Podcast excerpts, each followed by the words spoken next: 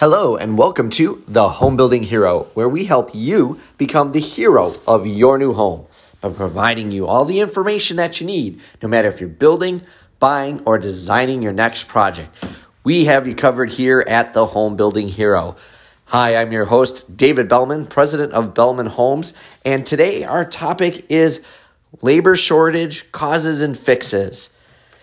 And as you have probably heard, especially in the building industry and in many industries, labor is a big challenge, but it's especially a big challenge in home building. And it's a bigger challenge because our industry is a little bit more cyclical. It has more ups and downs. And so when we went through the, the recession and we dealt with the housing crisis, our industry lost nearly half its workforce. A lot of people got out of the industry. They started doing other things.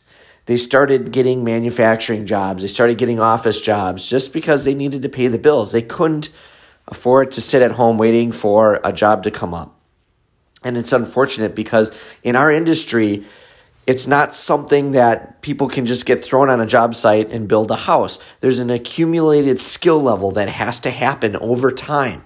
Slowly but surely, people learn how to do these tasks. And when you take half the industry and you pull them out, problems can arise. And then it gets even worse as things go along because as schools have tight budgets and they have to make cuts, they start to cut the most expensive programs. And typically, those are the tech ed programs and the trade programs and the partnerships they have in the community.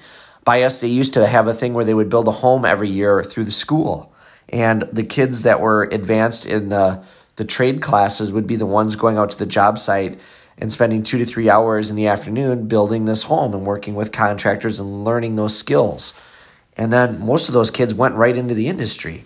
Well, it doesn't happen anymore they've gotten rid of a lot of those programs.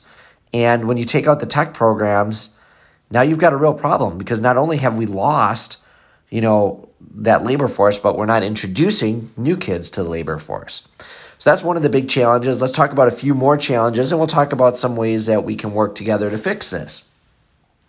So obviously we talked about losing the, the workforce and that's obviously a big thing. We've talked about a little bit about not exposing kids to the trades that's another challenge that we're dealing with. And the next big challenge that we're dealing with is, is the expectation level uh, from the parents. Parents want their kids to go to college. That's sort of a status symbol that you've succeeded, that your kid went to college. And the problem is that the system's goofed up. The system, especially for schools, high schools in particular, they get rewarded and they like to brag about how many kids they send off to school. And that's kind of a misnomer because many schools, in fact, I have a, a local school in my area that's got over a 76%, you know, graduate to college ratio. What they don't tell you is that that 76% that go to college, only half of them actually finish a four-year college. So, are we really doing the right thing by sending a bunch of kids to college when they're not ready for it, when they don't really want to do that with their life, and then having them incur debt for something that they never ultimately achieve? I don't know. I don't think that makes sense. I don't think that's the right thing. And that's something we got to be aware of. So, you know, we have to watch that. You know, I was looking at some stats the other day, and, uh, you know, as we talk about the labor shortage, it's interesting because home builders right now are reporting over 82% of builders are saying labor shortage is their number one issue that's prohibiting business growth. And I think that's very true. We can't grow as an industry, and we've seen our industry kind of stay flat because we just can't produce anymore. We don't have enough people to do the work that we need to do. There's only so many hours in the day, and there's only so much manual labor one person can do in a day. So that's a big challenge, and it's something that we've got to watch. And, you know, a lot of these jobs that we're seeing on the job site, they also require, you know, that people work and they get extra training at these jobs in order to succeed. And they're now saying this study that was just done that 65% of all jobs require some sort of post secondary education. So we're talking like tech schools like WCTC or MATC in my area, but tech schools that teach practical skills on the job that you can put to use right away. And I think we're seeing more and more of a need for very practical abilities and skills rather than theoretical. Where typically in a four year college, you're going to get more theory courses instead of practical how to courses. Like at a tech school, you know, you'll actually have a lab and you'll work on something. You'll actually make something, you'll build something, you'll do a project. You'll, if you're taking an architecture course, you'll get right in and you'll start working with that software. Whereas a lot of times in college, you're going to learn about, well, why do you do it this way or why do you do it that way? And that's great, but employers need people that they can throw into the field tomorrow and and not people that can think about those critical issues but think people that can actually just jump in and do. And so that's definitely an issue. Another issue that we're seeing is and this is you know again i've alluded to it a little bit but the the parent issue and the parents wanting their kids to go to college uh, because they went to college or because you know that's what is deemed as success for a family is to send your kid to school. And that's great. If you have an intellectual kid and they have that type of mind and they have the discipline for college, great. They should go to college. Send them to college. But if the kid that you have likes to work with their hands, they don't really like school, they don't like to study, but they like to do things, they like to be active, they like to, to build something, or they like to create something, um, or they're just a doer that just wants to get out and, and get going and do stuff, don't send them to college Get them into a career and foster that growth. They can start out right away and start making money and not incur all that debt. And they're no less successful. In fact, a lot of people that don't go to college now are making as much, if not more, than, than people that go to college because they are able to earn money right away. They don't have the debt and um, you know they develop a skill and as they develop that skill then they can learn other parts of the business and they can get mentorship so let's talk. We talked about some of the challenges and why this is. Let's talk about a few suggestions for how to improve and how to increase our participation in the labor force. So, first and foremost is awareness. And I think we're doing that just like we are today, where we're getting out there and saying, hey, we need more people in this industry. Awareness is huge. Letting people know the great opportunities that you have. We have trades right now that'll hire a kid right out of high school for $16 an hour you if you're a kid and you graduate high school and you go work at Subway or you go work at some other fast food restaurant or at a store, you're not going to start off at $16 an hour and you're not going to get a lot of new marketable skills doing that. Whereas if you work in the trades, you not only have a job, you have a career. You are learning things each and every day on the job site and you know you eventually can go off on your own you can start your own business and make even more money down the road once you have that aptitude and you know how to do that physical skill. So I think that is one thing is to start creating the awareness.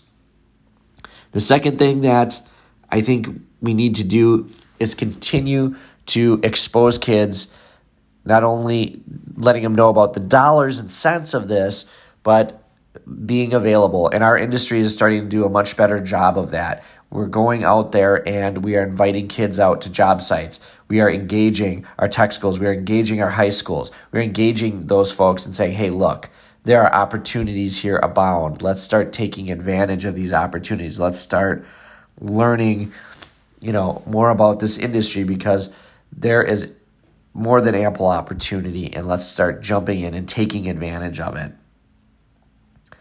The other thing we've got to do is we've got to beef up our apprenticeship programs because that is the one thing that I think holds our industry back. A lot of trades, they're obviously want to bring in young workers and teach them, but they don't have a set system for that. So creating some sort of an apprenticeship program that allows the kids to easily find these opportunities and then get engaged with them. And then the trades have to take a step back and say, you know what?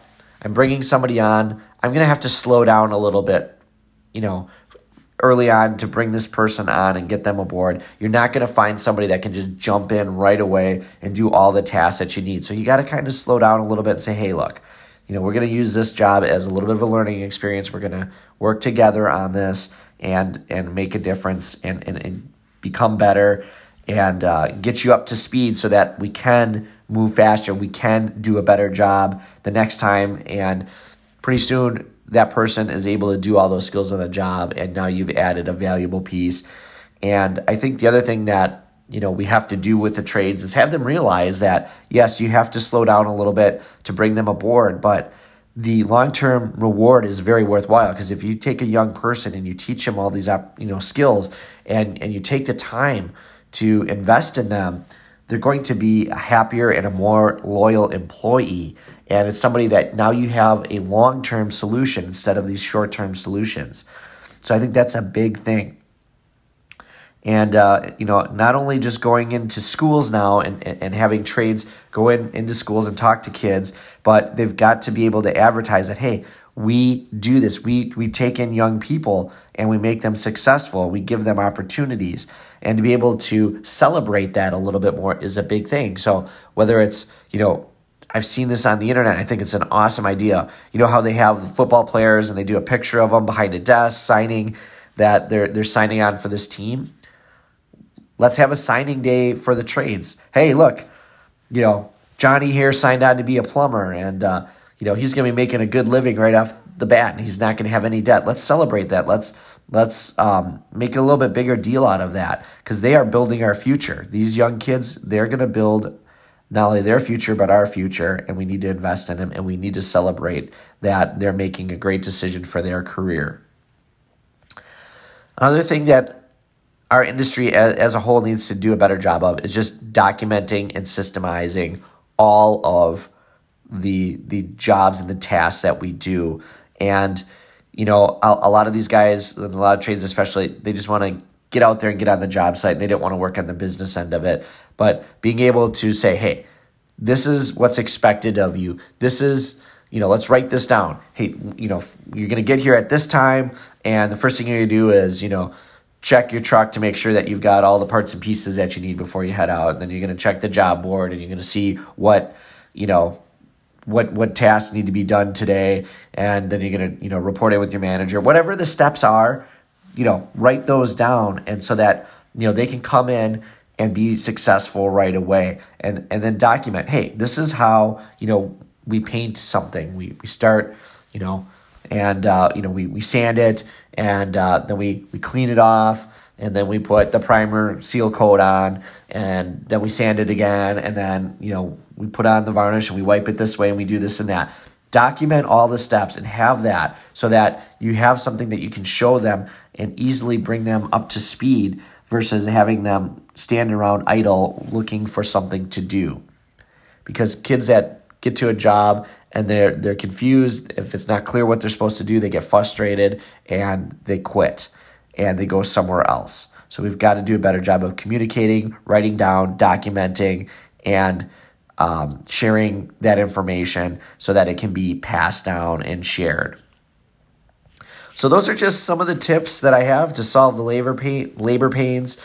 Um, obviously any help outside is greatly appreciated as well, whether it's from our, our elected officials who can help by you know creating incentives, um, helping um, provide training um, to employers, or um, also creating you know funding and incentives to encourage uh, kids to get right into the workforce. Those are all really well needed things, and if they're done well and done properly, they can be very effective. Um, we have to, to work not only just with kids, but we also need to work with other groups uh, as well. So could be uh, reformed prisoners. Um, it, we could be uh, people that have a handicap. Uh, there's there's plenty of opportunity in the industry for all, and we've got to start getting those people, even the ones the the couple percent that that are unemployed and, and, and are dealing with one of those challenges there are ways to to work with them, develop them, and and make them a productive member of your team and build your workforce and have a diverse workforce that will last not only today but many years in the future. So I hope you enjoyed this episode of the Home Building Hero And I would encourage you guys to go on to our website, homebuildinghero.com, and list off any questions or suggestions that you have for the podcast. We would love to implement them on our next show. And of course, if you haven't already, make sure that you subscribe to the podcast. Wherever you're listening to this podcast, just make sure you search for Home Building Hero and hit subscribe, and you'll get notified of all our new episodes as they get dropped live so that you don't miss any great content. So I want to thank you again for tuning in to the Home Building Hero, and we'll talk to you all very soon.